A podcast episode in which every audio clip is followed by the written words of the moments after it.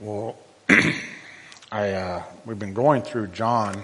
We did the Christmas story last week, and I don't know. I started off the week and I, I read through like where we had left off the next little part, and to be honest, it just sounded like blah blah blah blah blah blah. blah. it was like okay, I don't have any idea. So then I thought, I'm just gonna let me see what someone else has had to say about that. I'm going to look at like a commentary first. I usually like do that a little bit later, but I was just at such loss, and so I thought, well, I'm going to pick someone rather because I just the contemporary people kind of just say things that like kind of key me off sometimes. So I'm just going to like skip that. Let me go to someone that like wrote something like hundreds of years ago. Like maybe that would be like a great place to start. Just see what kind of insight they have, and I'm Sure, they'll probably be like bashing the Pope or something like that, but I, that's fine. I, I don't, it doesn't really keep me off, whatever. And so I went to this guy. He said, Well, the problem with talking about this passage is that John keeps bringing up the word love, and that just causes, he didn't use this word, but the effect of it was, it just causes everyone's eyes to just sort of glaze over. And what he did say was, you know, it just, everyone just assumes that they've already heard that and they just want something new and novel to be said about that. And he says, and the truth is, John is actually saying something other than that, but no one ever will accept it or, or thinking, okay, well, that was really encouraging.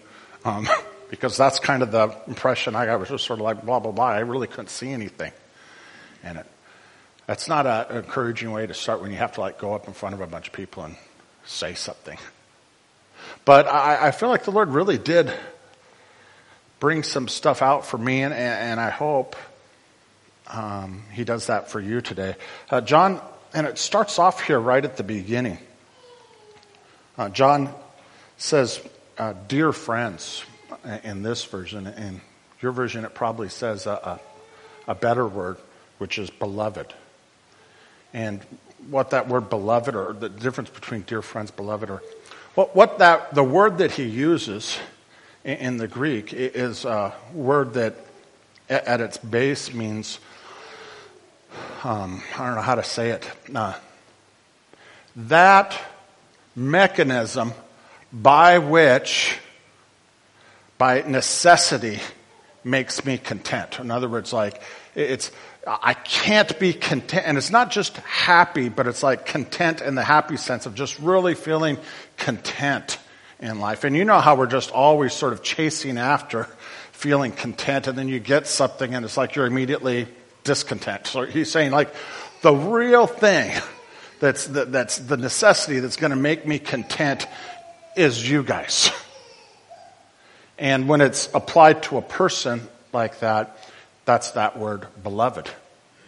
And it's used to describe, like, you know, God, Jesus, all, sorts of things. And, you know, a lot of times, what, what's different about what John is saying is when we hear that word love, you know, love the Lord your God with all your heart, soul, mind, strength, love your neighbors up. That's a summation of the commands of God. He's going to talk about, he brings this up about the commands. He says, I'm not writing a new, but an old one. We'll get to that. But whenever we hear that, we just think, well, this is, we think of like some sort of act or love or some sort of new or novel way to love. You know, how, how am I going to, you know, be a good person? And what he's saying here right off the bat is here's a different way. It, it, it is that, but here's a different way to look at it. You actually need the people around you in order to be content. I know you feel like you can just sort of go find some other people or like this group is not going to be content here. Let's hope and that you're constant. But he's, what he's saying is, is I need you in order to be content. You know, if you think about a commandment, go love this person. I mean, that's not necessarily going to get you to actually love the person. But when you start to realize, like, no, actually, I need that per, I need you in my life. I can't be content without this working out. That's a different way to look at it. And what's interesting about John that we know from the histories, he didn't choose this group of people. It's not like he went around and tried to pick out the group of people that he most wanted to be with. He, he was there in this area and to the group that he's writing because he was him and all the people that he did hold dear and the church that he was at in Jerusalem and with his people there, the Roman government had oppressed them and pushed all of them out so that they were homeless and fleeing and immigrants. And he was now in a place that he really didn't want to be with people that he had never. In other words, it's important to understand because sometimes when we think about the people that we need, we always think we want to be the one to make that choice. but that's not what he's saying. What he's saying is, is even though you, on the one hand, you could say what's inferred, the oppression of the Roman Empire brought us together, what he's really getting at is no, Jesus brought us together. And a lot of times, God will bring us together with people and has brought us together here on Sunday. And, and a lot of times there's other reasons that we think that are there. But he says it doesn't matter, even if it's oppression that's brought us together, we're together. And I need, my contentment is dependent on us. Now, how does that work out? He says, I'm writing to you. He says, um, Sorry. I, am not writing to you a new, what it is, a novel command, but an old one. A lot of times when we start to go down that road, we, we go down it first of all on sort of a self righteous thing. I need to do this, I need to do that. But what he's saying we should really go down that road thinking is, is I really need for this person to be in my life. And, if I'm going to need this person to be in my life, we crave to have some sort of novel way of that working out. And what that means is, you know, I, I need to know, sort of improve my communication skills. I need to learn how to sort of be honest with this person, or I need to learn how to, you know, I hear this phrase a lot, use my quarter when it's, you know, you have to earn the right to be able to. We, we have all these different things that people talk about that are sort of new and novel ways to say the same thing, which is basically what we roll our eyes at. You just need to love the person. We need love there and for it to work. And so we're just craving to have some sort of novel way. And he says, I'm not really giving you any new way to work this out in that sense. But he says, I am, he says, this is what you've heard from the beginning. The old commandment is the message you have heard. Yet I am writing to you a new command. It's truth, and the word truth is what, what's made obvious. So he says, it's obvious in him, Jesus. So he says, What I am talking about is something new that's made obvious in Jesus and in you. So it's something that's obvious about Jesus and obvious about us because the darkness is already passing away and this obvious light is already, it's already becoming more and more obvious to us. And what is it that he's been talking about that should be obvious? In this situation and concerning us. He says, at the first chapter we read, he said, Anyone who says they're without sin is a liar and the truth is not in them. It's pretty obvious that we need each other, and we may not really think about that a lot of times, but we need each other. But what's obvious about that is eh, it's just not working out.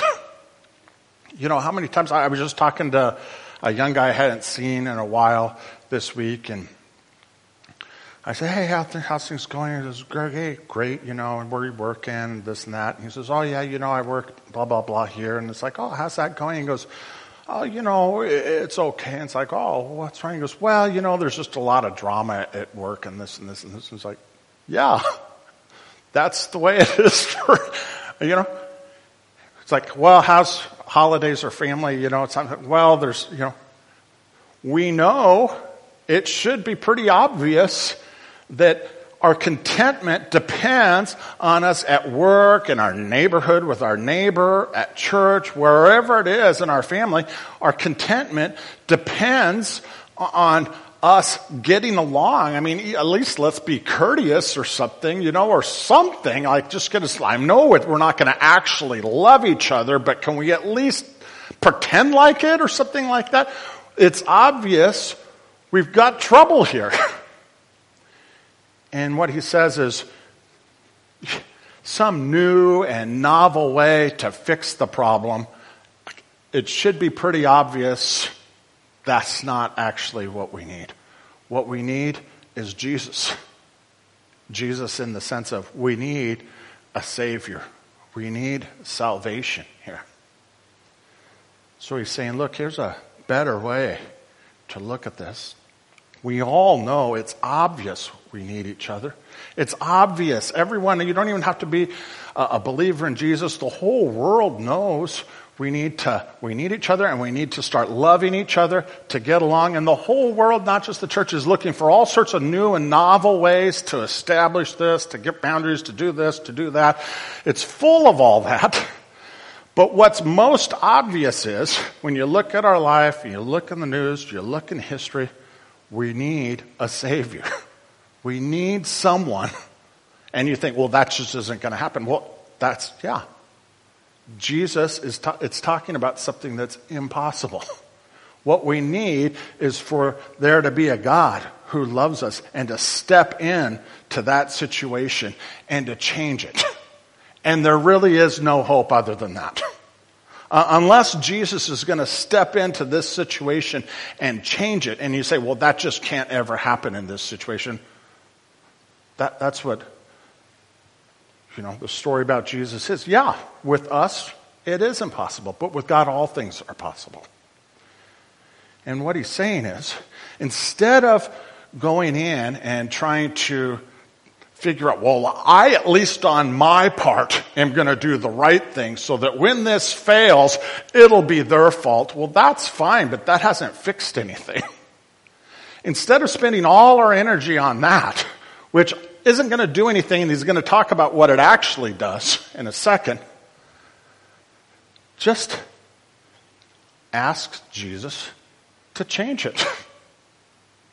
And the reason why we don't, we'll get to that too, is that we just really don't believe that Jesus is our Savior. If we believed that Jesus, and that's what he's saying, we're growing in as we grow in our belief that Jesus really is going to save us, and if we're starting to apply it, the likely place would be when that tension mounts with people that you know. I, this is, I'm not going to be able to be content uh, unless this is fixed. And there's no way I can fix it. And it may be completely their fault. Whatever it is, however it is you want to paint the picture you can just say, well, there is one hope, and that hope would be that God's just going to step in and do a miracle. And I don't really see how that can happen, but that's my only hope. He says, that actually should be obvious to us. And as it's obvious, that's the light of Jesus that's starting to, to shine. Because then we'll see that as things do work out, it was Jesus stepping in to, to give us what it is that we really need, which isn't our car or our house or job or whatever. Uh, you know, those things are all nice, but it really, the contentment is about a person, people that God's put in our life. That we're all sinning, and we'd be liars to say we're not. And so it's an impossible situation for any of us to get along. But insofar as we do, insofar as there's any contentment, any love to be found, it's a gift, it's a miracle based on God stepping in to change things. And, and how does God do that? How, how does Jesus save us? How, how does He change that? Here's where He goes on.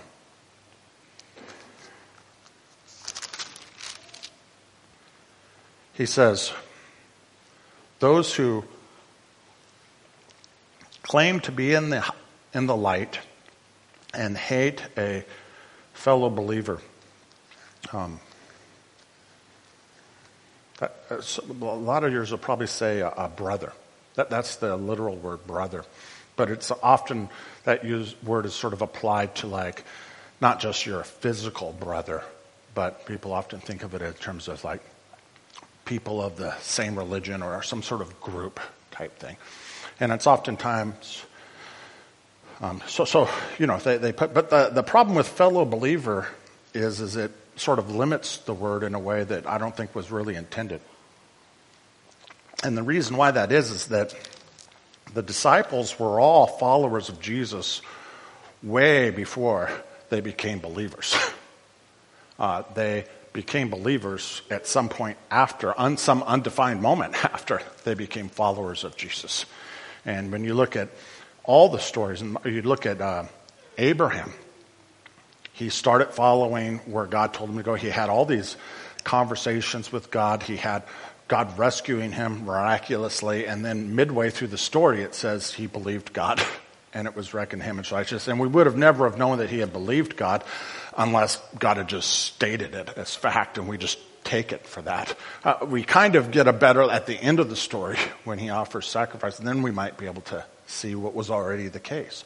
Uh, in other words, if you're here at church, it says, you know, love your uh, brother, if that just means believer, it's like, I mean,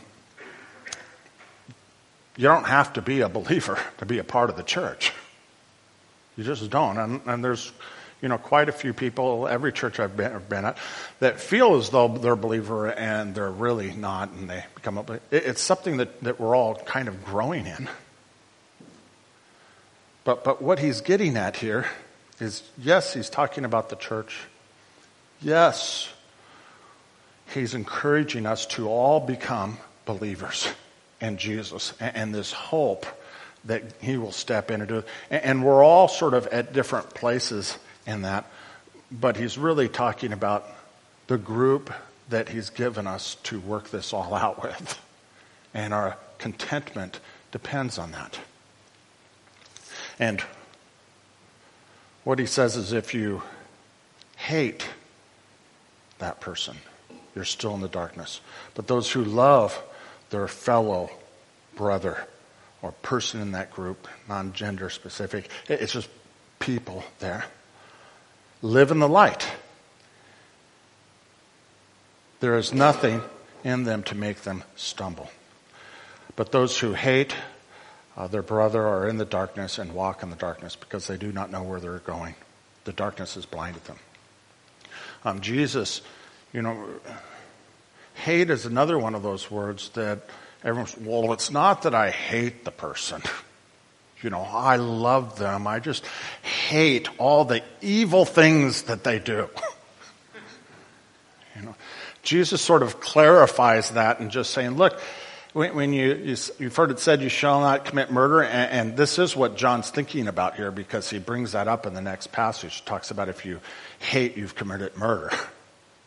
Jesus says, look, if you murder, he says, I'm telling you, even if you, when you're angry with your brother, you've committed murder. And he says, even if you, when you call your brother a fool, within that group of people that God's put into your life, that you know your contentment depends on. The, the problem is, is when we start going down that road of thinking, here's all these ways I'm going to, it just builds up in us and we think, oh, it's not hate, but we're pretty upset right now. We're pretty angry. And, and fool, well, I'm not, I didn't call him a fool. I would never call someone a fool. They're just, you know, really doing foolish things. you know? What he's talking about is in our heart, we're just sort of brewing and, and our thoughts are just sort of there. He says that's just anything that comes out from a heart that's brewing, even if it's just constructive criticism, if that feeling is there, it's just hate coming out. Well, I don't think they should see it as hate. They see it for what it obviously is. You're just throwing hate out at them and that elevating of ourself over someone else. I, I just need to, you know, proclaim to them what they don't know because they're just so, that, that's just hate that's going out. What he's saying is, is look, we don't need some we just need a savior. That's what we need. We need someone that's just going to come in, and, and, even though we're messing everything up, they're messing everything. Somehow, I don't even know how, just come in and change this. and the things that we do are, are really based in our heart. And if you notice in here, there, there's no place in between love and hate. There's no room for indifference in John's conversation. That we need to understand that the reason why we need a Savior is because we're in the habit of thinking we're throwing out holiness at people, but we're really just throwing out hate. And no one wants to admit that, and no one wants to see that, but we're always doing that. And he says, what we need what the situation calls for, if it is to be solved, it's only going to be solved by a change of heart. If you have a change of heart, I have a change of heart, the people we're angry at have a change of heart. If everyone in whatever group that our contentment depends on ends up having some sort of change of heart, that's a step in the right direction. And that change of heart is never, ever, ever going to come from hate. Hate isn't necessary. It, it, doesn't solve anything. Any form of it all the way down. The only thing that's going to change it is a heart that's changed, and that's what Jesus is doing. And that's what our hope is. Our hope is that somehow Jesus is going to step into the situation and, save us and save them. And through that salvation is going to start changing our hearts. Now, how, how is that? That our hearts start to change through Jesus saving us, is sort of the next question that you would lead to. And, and he writes kind of a poetic thing that's kind of maybe lost on us, but it's really interesting. I'll read it just here to close. I am writing to you, dear children, because your sins have been forgiven on account of his name.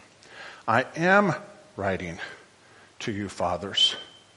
Or, or in other words, I have written children, I have written fathers, because you know him who is from the beginning. I have written or am writing to you, young people, because you have overcome the evil one. I write to you, changes the tense, dear children, because you know the Father. I write to you, fathers, because you know him who was from the beginning. I write to you, young people, because you are strong and the word of God lives in you and you have overcome the evil. And he, he restates the same thing again. And he divides things up between three things a young child, father in the sense of an older, someone who's had some time, thinking about, and then the in between, uh, young. You know, I, am I'm, uh, I'm always amazed that even though I'm 50 something now, there's a lot of people that still look at me and just say, oh, he's a young man. so it's quite a stretch there to the young man. It's not just, you know, young in whatever sense we might think. But there's a, in other words, he's pointing out, he's using, and oftentimes in Greek culture and philosophy, there's this division that, that's there. And he's saying, the, you know, if you take, for example, the life of a man, there's, a, there's when you're young, youth, there, there's the young man or the thing in there. And then there's the older self. And, you know, oftentimes they talk, never mind, I'm not going to go there. But there's lots of Greek philosophy, never mind.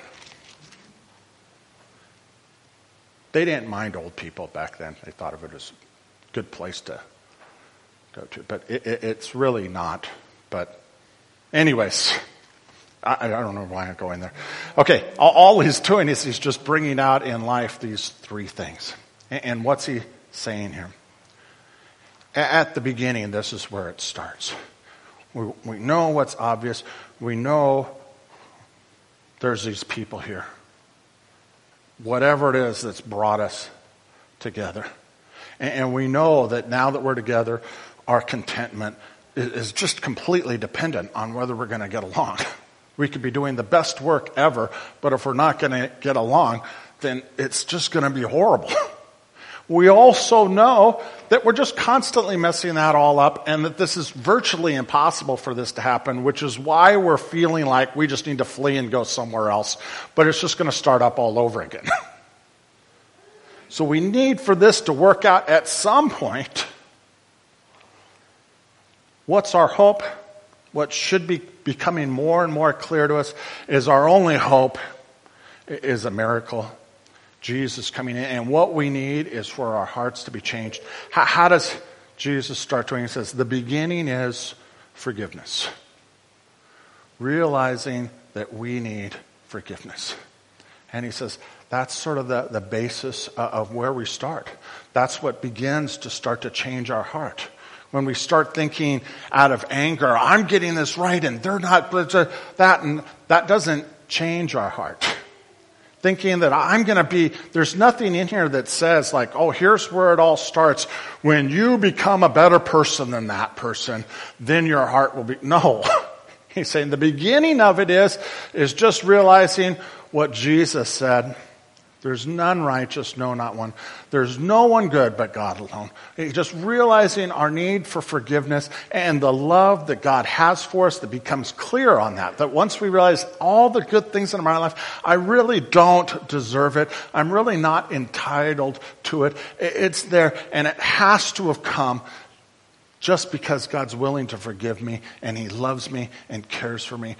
You know, John says, we love because we, he first loved us. Once we start to see that love that you can only see by forgiveness, you can't see it when we're claiming credit for it. But as we see that, seeing the love of God that's seen through forgiveness, that starts to do a work in our heart. It starts to change us. It starts to soften it a little bit. Then he doesn't talk about the middle part, he talks about the end, the goal.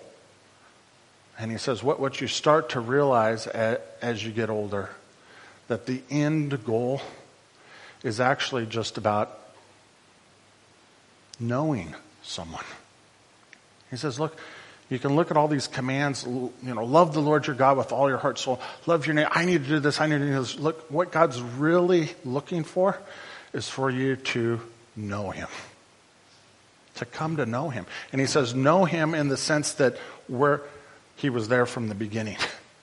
In other words, that He's been in my life way back when I knew I was messing up. He was still there, and, he's, and you come to know Him. If it says, love your neighbors yourself, how's that extended? That the goal isn't that, you know, we're never going to mess up. That that's not actually required to get to know someone.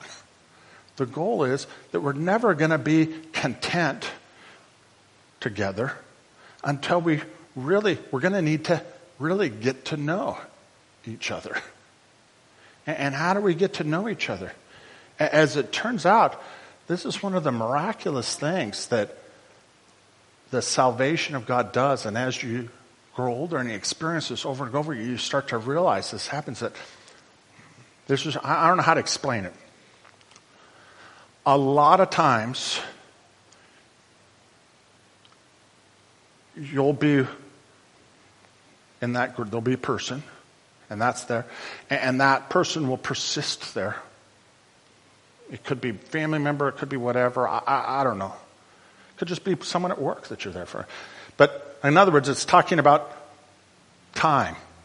As you realize this as you get older, it takes some time to get to know someone.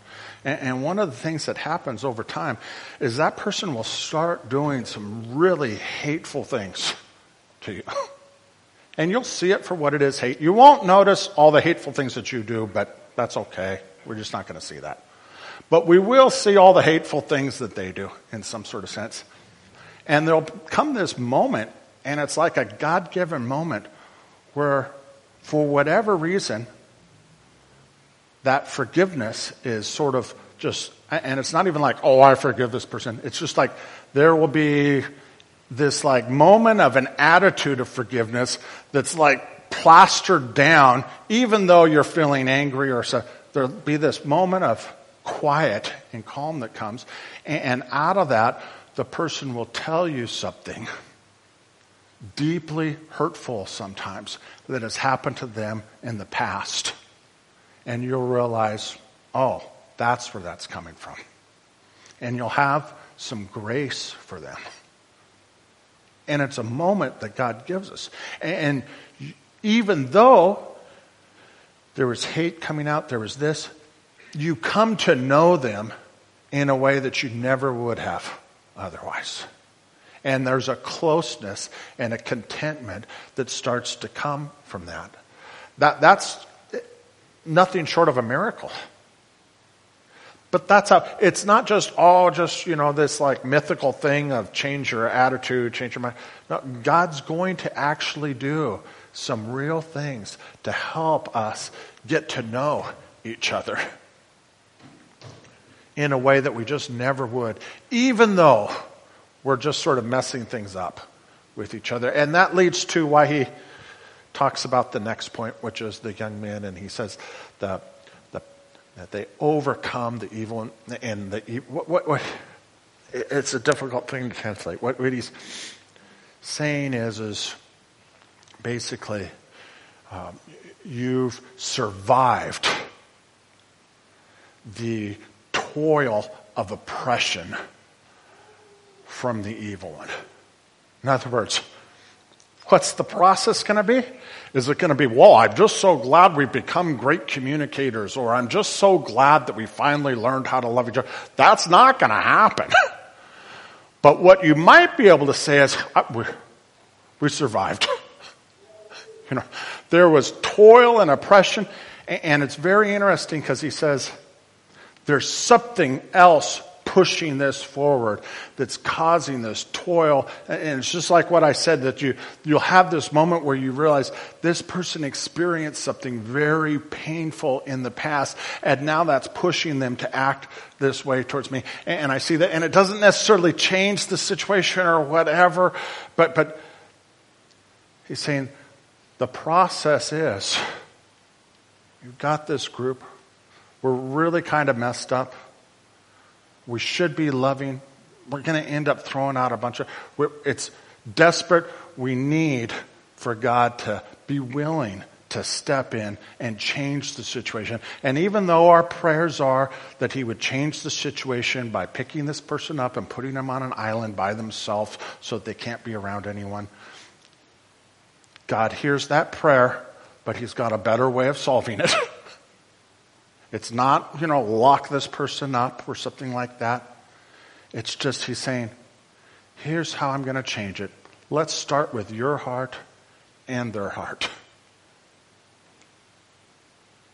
And when you come through, the wonderful thing is the contentment is found in coming to know someone and coming to know God and know that He's with us. And, and, as you come to know that God is with us, that God is saving us, that He's there, that we have the option of just asking for God to, to step in, it gives us this moment where we just realize what, what we've accomplished in this life is we survived it. and you may think, well, that's not, I want to be a conqueror in this life. There's a lot of contentment that comes in just surviving. And what he's saying is, yeah, you're going through something tough. He went through something tough. Now imagine being able to, you know, forcibly removed from your homeland and forced to find a home somewhere else where you're, that's a tough situation. But he says, whatever, I've, I'm here. And my contentment is in the people that God's put together. I really need to get to know them. And as I get to know God, that opens that up. And what he's saying is, is when we're going through something really tough, the hope really is that we can survive it and we can survive it together. And, and that's the hope that we have in Jesus. And, and we're not going to be able to get new and novel ways to survive. It's just a hope that's seen in Jesus that, that we're going to look at here when Easter comes around. But the hope with Jesus was look, Pilate, you can do whatever you want to do, but I'll survive. And what happened was he was killed on the cross, and then God raised him from the dead. And so, whether in this life or the life to come, the promise is salvation. And it is surviving. But it's surviving with what's really of importance. Talks about when we get to heaven, there'll be, you know, the, the, the words that are used are fire that just sort of burns away all the hay and, and stubble and uh, what's left of value. What's left of value in our life isn't our cars or our money or our houses or retirement or even our job. Or what, what's valuable is the people we've come to know and God who we've come to know and being able to see that He's been there saving us all along in that building that, that faith and that belief in, in Jesus as our Savior. And so we'll be surviving, but we're surviving with something very valuable uh, each other. Let's pray.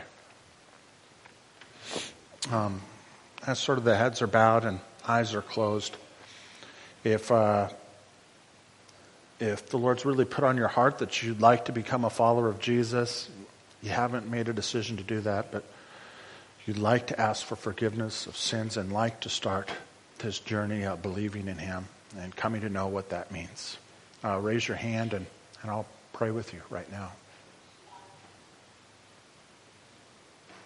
Okay.